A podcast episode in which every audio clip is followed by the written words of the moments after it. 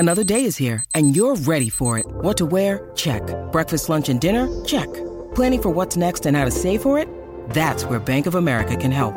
For your financial to-dos, Bank of America has experts ready to help get you closer to your goals. Get started at one of our local financial centers or 24/7 in our mobile banking app. Find a location near you at bankofamerica.com/talktous. What would you like the power to do? Mobile banking requires downloading the app and is only available for select devices. Message and data rates may apply. Bank of America N.A. member FDIC. 630 CHED Inside Sports with Reed Wilkins. Weekdays at 6 on 630 CHED.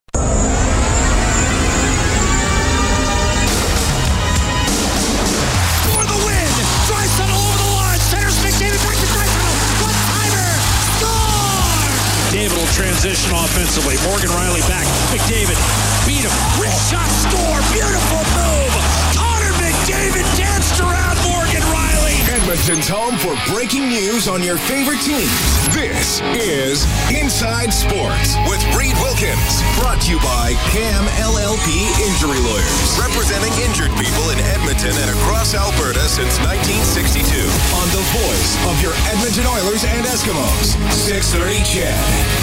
A very emotional scene outside of Battleford, Saskatchewan today. Hundreds of cars, several kilometers, all lined up along the highway to show their support for Colby Cave's family as they rolled into Battleford after Cave passed away on Saturday. Just such a tragic story. Had been playing with the Bakersfield Condors in the AHL. You'd seen him in several games with the Edmonton Oilers over the course of the last 14 months as well.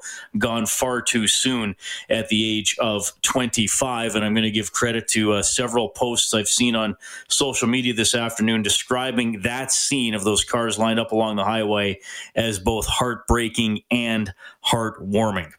Thanks a lot for tuning in tonight. I hope you had a good Easter, as good as you could have under the circumstances. My name is Reed Wilkins. It's Inside Sports on Oilers and Eskimos Radio, 630 CHED. And well, I always enjoy talking to Jay Woodcroft. He's the head coach of the Bakersfield Condors. He joins us tonight under these very tough and tragic circumstances. Jay, appreciate you making time for us as we say goodbye to Colby Cave, a young man you got to know as a head coach over the last year and a bit. And I know you must be heartbroken here with everything that's happened over the last week.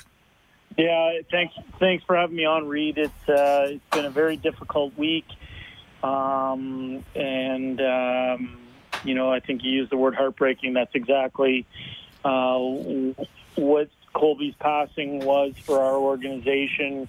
Down here in Bakersfield, obviously, for the Edmonton Oilers organization, for the hockey community, for the people in Battleford and North Battleford, and then most importantly for Emily and her family and the entire Cave family.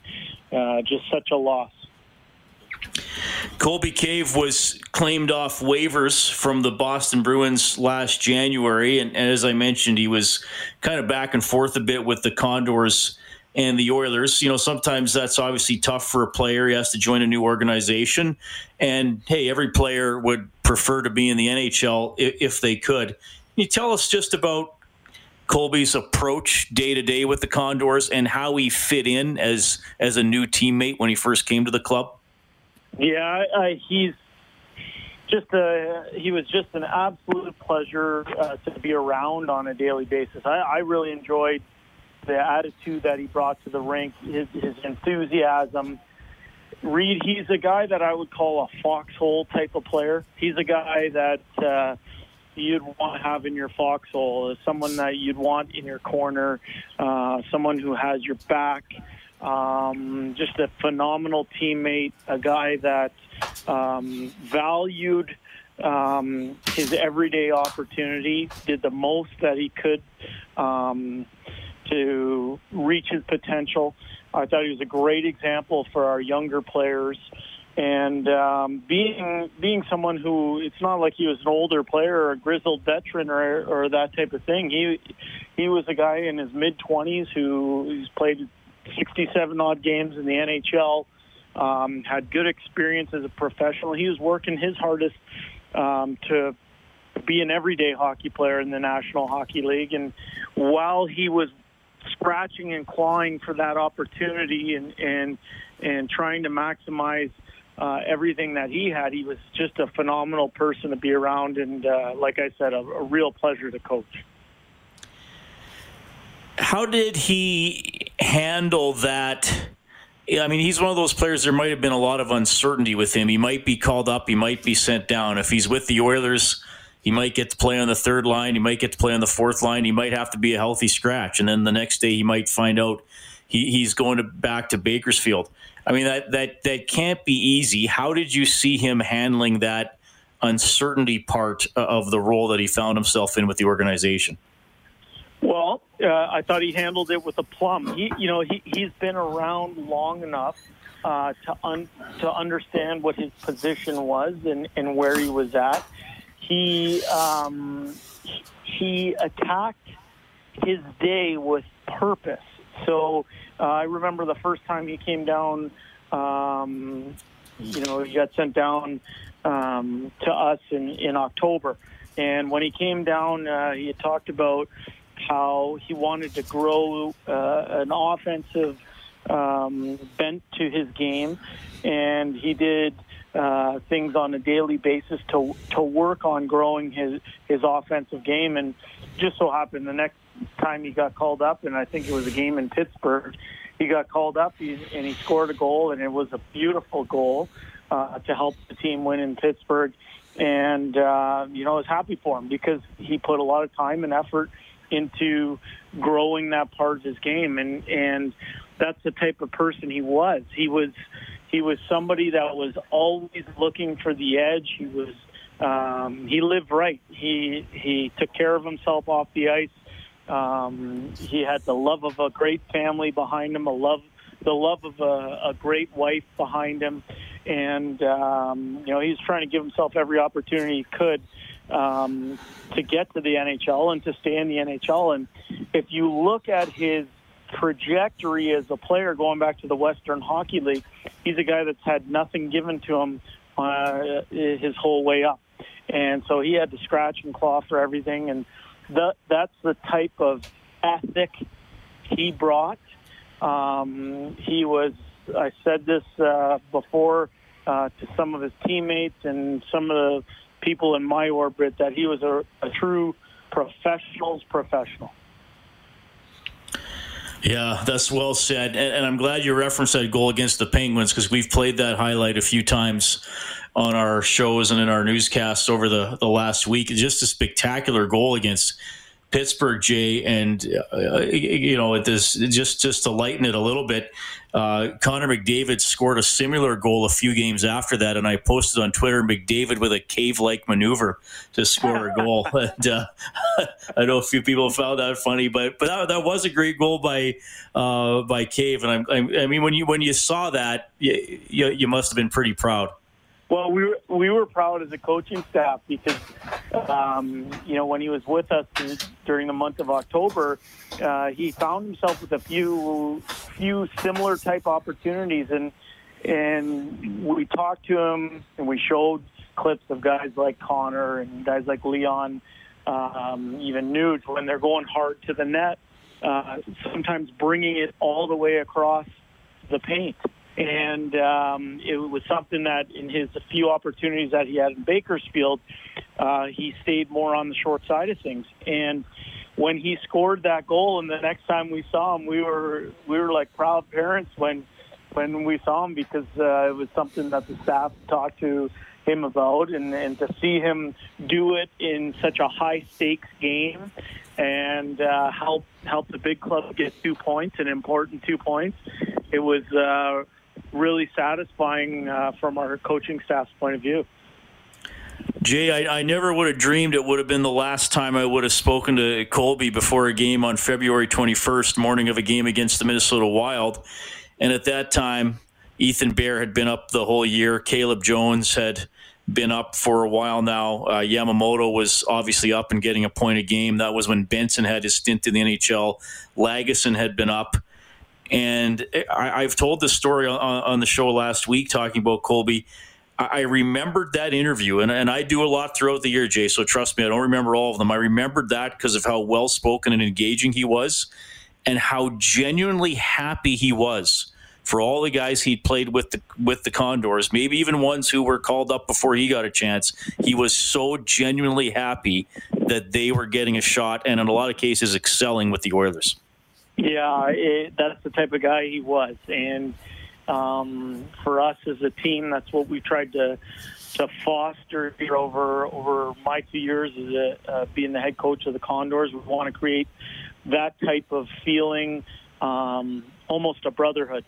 And you know, when you see someone of Colby's character feel that way about his friend or his teammate or his line mate get called up to the NHL and do really well, I think that speaks to the type of person that Colby was. And let's face it, I mean, what a great example that is, not just the young players down here, but for all the players in our organization. He was truly a great guy.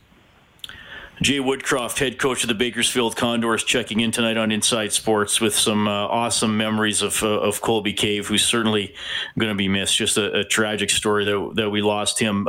Jay, you know, I always appreciate talking to you. And, you know, obviously, you know, you have strong ties to Edmonton. Your wife is from here. You spend time here in the off season. Just let everybody know and Oil Country know where you are now and how everybody is doing through this pandemic. Well, thanks for asking, Reed. My family's riding things out down here in Bakersfield. We're still awaiting word from the American Hockey League and from our organization here since we've been put on pause. And California was actually one of the first states to issue that kind of shelter-in-place decree. So we've been at home here, and we're trying to be good citizens and not stray, you know, anywhere out of our house other than to get a little walking. At the grocery store here, but other than that, my daughters and my wife and I are all safe, and we're thankful. And I'll say this too: when you see an event like what happened last week with Colby, I can tell you that I've been trying to appreciate every single minute that much more, and try to appreciate the time I get to spend with my family and my daughters that much more. Jay, thank you so much. I know it's so tough to lose Colby here, but thank you for sharing your perspective of him with our fans tonight. Really appreciate it. My pleasure, Reed. Take care. That's Jay Woodcroft checking in, the head coach of the Bakersfield Condors. I loved a couple of the phrases he used about Colby Cave. He was a foxhole type of player. He valued his everyday opportunities, and he attacked every day with.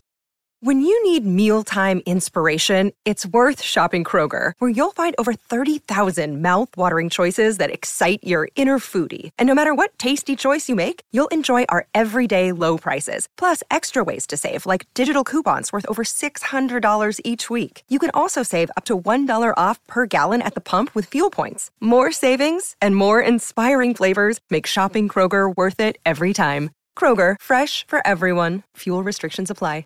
Purpose. Really good stuff there, Jay Woodcroft on Colby Cave. That was Colby as a pro. Inside Sports with Reed Wilkins is brought to you by CAM LLP Injury Lawyers, representing injured people in Edmonton and across Alberta since 1962. Thanks a lot for tuning in tonight. Well, you first met our next guest or got to know him. Most of you would have first got to know him as a player for your Edmonton Oilers, helped them win the Stanley Cup 30 years ago, coached in the Western Hockey League. He's currently with Prince George. And from the years of 2009 to 2016, 7 years as head coach of the Swift Current Broncos, and he had Colby Cave as a player for 4 of those. Mark Lamb checking in tonight on Inside Sports. Mark, you're on with Reed. You coached in Saskatchewan. You lived in Saskatchewan. And you saw that scene today with the cars lined up along the highway going into Battleford to greet Cave's family. That's got to hit you right in the heart. Yeah, I did all that in Saskatchewan, and I was born there. So it's a double hit, and it doesn't surprise me. at all with all the support that the family was getting, and it was just an unbelievable scene. I wasn't there, but I got texted by a few people, and I seen it on social media, so unbelievable. Yeah, pretty tough time here, and it started, I guess, last Tuesday morning with the notification from the Oilers that Colby Cave had a brain bleed, eventually had surgery, and was in a medically induced coma until he passed away on Saturday. You got to know him before a lot of us did, playing 4 years for the Swift Current Broncos, and he eventually became the captain of the Broncos. So special in hockey for somebody to wear the C. What allowed him to emerge as leadership material while he was with you guys, Mark? Well, I think he, at first, I think he's a natural leader. In his younger days, you see any of his old pictures and stuff, he's always wearing a leader, so he already had that in him. But when he got there, I think he learned a lot from some of the leaders that were before him, for sure. And then his, you know, he was so mature, his work ethic, his honesty, he had all the traits of a leader, even when he didn't have a letter on. He was one of those players, I mean, everybody has to carve out their own path to play pro hockey, to play in the National Hockey League. He wasn't drafted, eventually got a shot with Boston, and then Edmonton claimed him. Look, I know you were busy coaching the team and you have a lot of former players, but just tell us, you know, when you were able to keep in touch with him or maybe see him play in the pros, you know, just what do you think allowed him to just keep plugging away and get into NHL games and find ways to contribute? Well, I just think it was the same type of path that he took in junior. You know, he turned himself into a real good two-way player. He always had some offense in him, but to give yourself an opportunity, if you're not going to be a real high-end offensive guy, which is very hard to do, you got to find a role. And, you know, Caver was the type of guy that would do anything for the team and to find a role to play. And that's exactly how he made pro. He played a role. He was a great teammate. He's always been coachable. And, you know, his years in the minors in Boston were kind of the same as when he started out in Swift Current. He was a defensive player, and then, you know, at the end there, he started putting up really good offensive numbers, which got him called up to Boston, and then he put them in a numbers game because he was playing so well. And when he went to get sent back down, Edmonton grabbed him on waivers. So he was kind of on his way to being that type of player. And then when you go to a new organization, you got to reset and you got to reprove yourself. And you know, he was doing that in the defensive end and winning face-offs and all that. And so in my mind, he was well on his way to being a full-time NHLer in the next couple of years. Yeah.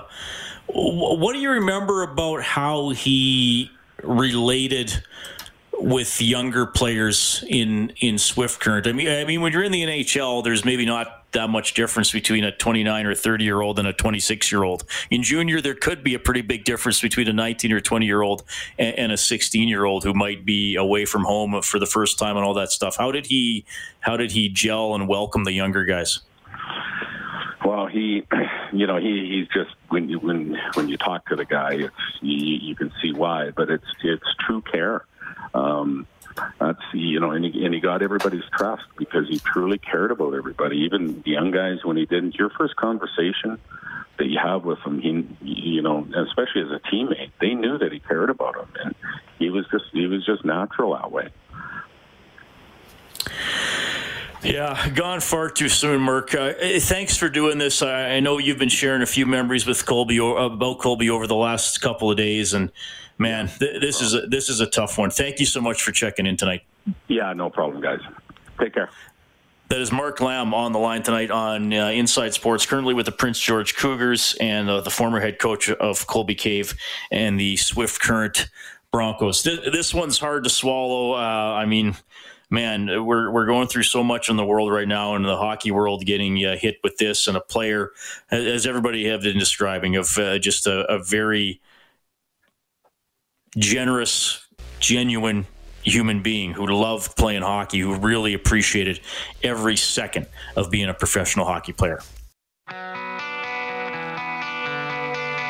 Hi, this is Zach Cassian from your Edmonton Oilers, and you're listening to Inside Sports with Reed Wilkins on 630 CHED. All right. Thanks a lot for tuning in tonight. Jay Woodcroft, Mark Lamb, remembering Colby Cave. Man, this is a great country. Hockey fans are such great people. I mentioned the kilometers of vehicles lined up outside of Battle Forge, Saskatchewan, to welcome Cave's family into town. I've seen a lot of social media posts about fans putting up a memorial for Colby outside of Rogers Place. Certainly a heartbreaking time in the world of hockey. Thanks a lot for tuning in tonight. Brad Lauer will check in about 15 minutes. He's the head coach of the Edmonton Oil Kings. He's one of two finalists for the WHL Coach of the Year award. It's going to be announced on May 7th. Dennis Williams from the Everett Silvertips is the other finalist. The Oil Kings were having a great season, already up to 42 wins and 94 points. And they were in first place in the Eastern Conference, third overall, and probably would have been making some noise in the playoffs right about now. But, of course, the CHL season, the Memorial Cup, will not be completed. We're going to talk about another hockey player that we lost recently, and an interesting story about his legacy, and maybe a little bit of a quirk about his life and career. I was reading this story in the Toronto Sun a few days ago, written by our next guest, Steve Simmons. Steve, you're on with Reed. Thanks a lot for checking in tonight on 630 CHED in Edmonton. The question I'm asking almost everybody off the top, Steve, how are you doing? How are you riding this out? Let everybody know how things are for you. You know, it's been difficult, I guess, for everybody, and you're doing your best to stay inside and to stay safe and to continue on and to try and do your job as best you can. And as I was sitting here tonight and listening to Brian Hall doing commercials, it brought a big smile to my face. So I'm doing a lot better now than I was 5 minutes ago. Well, Halsey brings a smile to all our faces for sure. Well, and sometimes he makes me frown because he has a tendency to argue with me sometimes about nothing, or pull me into an argument that I didn't necessarily want to be in. But that's the beauty of Halsey. He'll get you engaged one way or another, Steve. So obviously you experienced that too over the years. He's always there. That's what I love about him. Well, thank you for checking in tonight. You know, the last time we had you on the show was to talk about the Lou Marsh Award. And Dave Campbell, the producer of this show, and I said, well, we got to have Steve on again because you're always so passionate and so well-spoken, and you're such a great storyteller. And you've written some incredible stuff here about Pat Stapleton. Maybe before we get into the puck, because, look, I was born in 1974, so the bulk of Pat Stapleton's career – I mean, I wouldn't be familiar with him as a player, and I'm not suggesting you're ancient by any means, Steve, but what type of a player was he, first of all? I mean, he was on the 1972 Canadian team, so obviously he was a pretty elite player to make that club. Well, he was good enough to be a top six defenseman in the NHL, and he was good enough on the pairing with the Chicago Blackhawks. Him and Bill White were really the staple pairing on Team Canada 72. And, you know, they just came in and they fit in perfectly. And Pat Stapleton himself, as an NHL player, was kind of a small, dashing defenseman, if you want, you know, a puck lugger and a guy who would have been perfect for today's NHL. You know, really good with the puck, really good moving the puck, really good skating, quick and a bit small by most standards.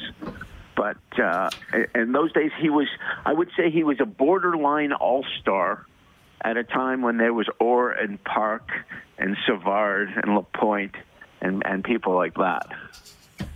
And of course, Bobby Orr wasn't on that 72 team, right? Because he was already pretty injured at that point, wasn't he? Yeah, that was, you know, in between, you know, amongst the many times that Bobby wasn't available. You know, obviously he was the best defenseman in hockey, and I think Brad Park was, in my view, easily the next best defenseman in hockey. And then you got to people like, you know, Savard and Lapointe and Stapleton and White and that group. Okay. So Paul Henderson in Moscow in 72 scores the famous goal. I suppose depending on your generation, it's either the most famous or in the top three for most famous goals in Canadian history if you want to factor in Lemieux in 87 and Crosby in 2010. Maybe I'll get to that with you at the end of the conversation. So Henderson scores, and I guess through a combination of both video and oral accounts, Pat Stapleton does what after Henderson scores? Well, Henderson and Esposito and everybody else, Cornelier and Ronnie Ellis and whoever else, are all jumping in each other's arms. And with all this going on, Pat Stapleton bends down, goes into the net, picks up the puck. And I talked to Paul Henderson actually the other day, and he said it never occurred to him at that moment that, you know, this was such an exciting moment. Like, you talk about the three Canadian goals, like Lemieux and Crosby and Henderson. The difference between the Henderson goal and the other two goals was it was historical for the game of hockey. The other ones were historical for Canadian hockey. The Paul Henderson goal really was a game-changing kind of event for the sport, and because of that, it took on at the time, such enormity. And really, Paul will tell you there's barely a day goes by where someone doesn't go back and talk to him about the goal. But the puck itself, Whitey Stapleton picked it up. And, no one really paid much attention to it after that because there was just so much excitement about everything else. So from your reporting of this and some of the people you've talked to about Stapleton and before and after his passing, I mean, how many versions of where is the puck did Stapleton have? Do we even know for sure that he still had it? My understanding is he does, and my understanding is they know where it is. But the funny thing is, it became sort of his calling card. He played. He had a great career. He went on and played and coached the Chicago Cougars, of the WHA. And while coaching the Chicago Cougars of the WHA, brought in an assistant coach by the name of Jacques Demers, who nobody really had ever heard of, who then went on to coach 14 years in the NHL. And so, Whitey knew his stuff, but he was a real kind of, I don't know if comedian was the right way of putting it, but a prankster in the hockey humor kind of world that they live in. And for whatever reason, he took great pleasure in letting people know he had the puck, but never letting anybody know where it was. And so for years, Henderson would say, "Why isn't it in the Hall of Fame?" And he wouldn't give an answer. And Ron Ellis would ask, "Well, where's the puck?" "I don't know. It's in the barn somewhere." And I asked him on a number of occasions because they would have those, those 1972 reunions at different times. The 30th anniversary or the 40th anniversary, whatever. There's a 50th coming up actually in a little more than a year.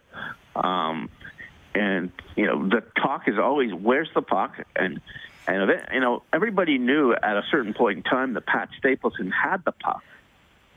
But nobody knew where it was or whether they saw it or not. And if you asked him on a Monday about it, he'd tell you one story. And if you asked him Tuesday, he'd tell you another story. And by Wednesday, he'd have a third story. And he took great pleasure in sort of... being this guy who had the puck and wouldn't ever reveal where it was or what he was doing with it. And at times, apparently, his kid Mike played in the NHL, and apparently he used to shoot it around the garage. So who knows right now exactly where it is, what shape it's in, or what it looks like. But it became sort of the calling card for Pat Stapleton, other than the fact that, he had this pretty good NHL career and played on, Team Canada 72 and was a significant player on that team. That's such an amazing part of the story for a couple of reasons, Steve. I mean, first of all, I'm not a big sports memorabilia guy. There are a few little things I have that have significance, but I couldn't see myself ever spending hundreds of thousands or thousands of dollars on a puck or a ball. But I mean, we've seen home run baseballs go for like hundreds of thousands of dollars in the past. I mean, you wonder what would happen if somebody ever put that puck on some sort of bidding market or eBay or like, who knows? This, to me, the sky would be the limit for somebody wanting to own that puck. I'm sure 20 years ago or so, that thing, put up for auction for charity, just as Henderson's jersey went up and sold for a huge amount of money. And I think the puck would have sold for, they could have done this for a charity or whatever, and maybe they still will. But I think as time goes on, it's going to be 50 years ago, which means you've got to be, coming up to 65 years old to a real good sense or memory of what went on in 72. And so we're getting to that point where I don't think the value of it is what it might have been, 10 or 20 years ago when, that was it's still to me the goal of all goals. But, I'm at an age where, I was in high school when it happened, and we celebrated like no celebration I've ever been involved with for watching something in my life. And it became...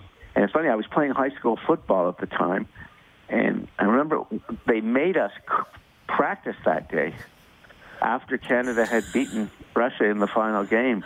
And the last thing in the world anybody felt like doing after watching, this game on television, depending on whether you were at someone's house or in those little kind of square TVs that they had on the big tall ones they had in schools at that time. Which a lot of kids watched on those black and white sets. And so to try and go and practice football that day was not an easy thing to do. The amazing thing to me, and this is what hockey's like, maybe different from any other sport. Here, Pat Stapleton passes away. And within 20 minutes of finding out about it, I can get on the phone and talk to Paul Henderson. One of the most famous Canadians of all time. And then I can get on the phone and talk to Ron Ellis. And you can get these guys on the phone just like you're calling your friends. And I know it's not like that with any, and we've all covered other sports. It's not like that in any other sport. Hockey remains this family that, has these edges to it and that no other sport that I'm aware of has at the professional level. And it's one of the things I really do love about it.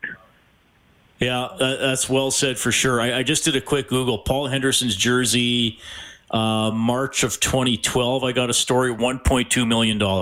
Yeah, it was Mitch Goldhar, I believe, who bought it, if I'm not mistaken. And he's the guy he's a big real estate guy. I'm just seeing. Yeah, I'm sure you're right. I'm just seeing if they listed the name in the article. Yeah, Mitch Goldhar. Yeah, absolutely. Toronto real estate magnate.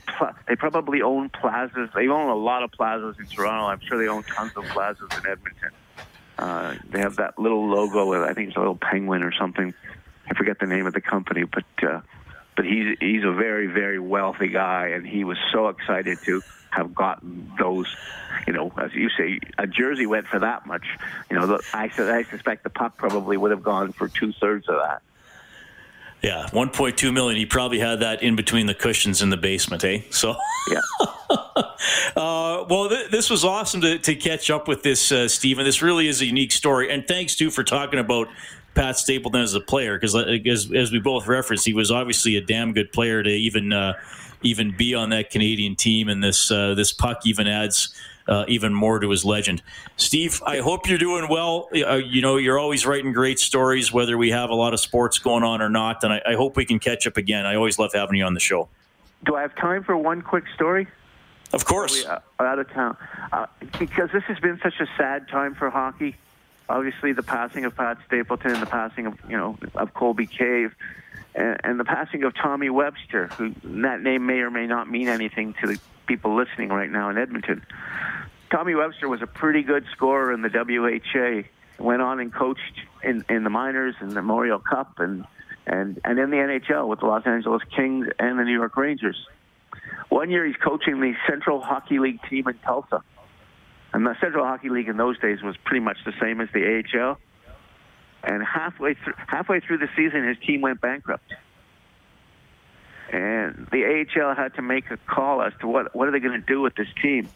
And the New York Rangers were the farm team, and they decided, you know, they're going to keep the team alive and move them to Denver, but they're not going to have any home games for the rest of the year, and they're going to play either home. They're going to play either at the other team's gate or neutral site. Well, what they then became known, they were known as they were the Tulsa Oilers, and then they became known as the CHL Oilers because, you know, they ran out of, you know, name and they had no more Tulsa games. And Tommy Webster coached, who passed away on the weekend, coached that team to the CHL championship. And I think it's one of the great, you know, little-known hockey stories of all time. His team, it's like the horse with no name. This was like the hockey team with no name. Right. And they won a championship without a single home game. That's a great story. I'm glad you shared that one too, Steve. Hey, thanks for checking in. I hope all your loved ones, all your friends are safe and healthy through this, man. Really appreciate it. And same to you, and especially to all those listening right now. That is Steve Simmons checking in from Post Media. Wrote a great story on Pat Stapleton. Oil Kings head coach Brad Lauer is up against Dennis Williams from Everett for Western Hockey League Coach of the Year. The winner is going to be announced on Thursday, May 7th. Brad, welcome back to Inside Sports. How are you doing? I'm doing good, Reed. I'm isolated. I'm just hanging out. Yeah, a lot of people doing that. It's a strange time. So you've obviously been in Edmonton and just trying to stay busy however you can. We haven't. This is our home all year round now, and we haven't ventured too far. We do some family walks on a daily basis as long as it's not too busy, and then lots of movies, lots of card games. Just trying to stay busy as much as possible. Yeah, well, it's a tough time, and that was tough to see when the Western Hockey League obviously first went into, you know, postponement, and then eventually everything was called off, the playoffs and the Memorial Cup. Brad, just kind of take us through what was going through your mind as you saw the season fade away. Yeah, you know, it's one of those things. I mean, obviously when you watch the news and you see what's going on around the world and. It's kind of making its way, I guess, towards us a little bit. And, you know, our season obviously was put on hold for a while. And, you know, you don't think it's going to come to canceling everything until where the state it is in right now. You know, we kind of the league took a break there and we just kind of went on standby. And then, you know, the league called and said, you know, it's probably best to send our kids home now.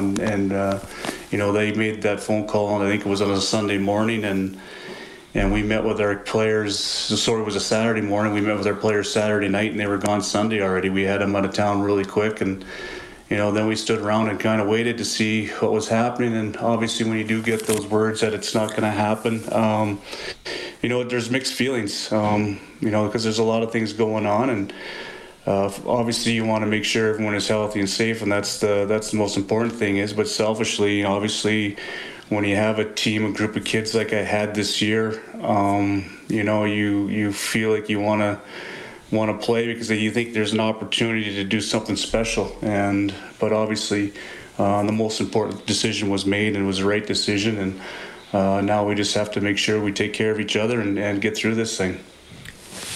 Looking back on the season a little bit, I mean, obviously you guys had a great record. You're up to 42 wins with still some games to go. Yeah. Just some overall reflection on maybe a couple things that you were most proud about your team this year.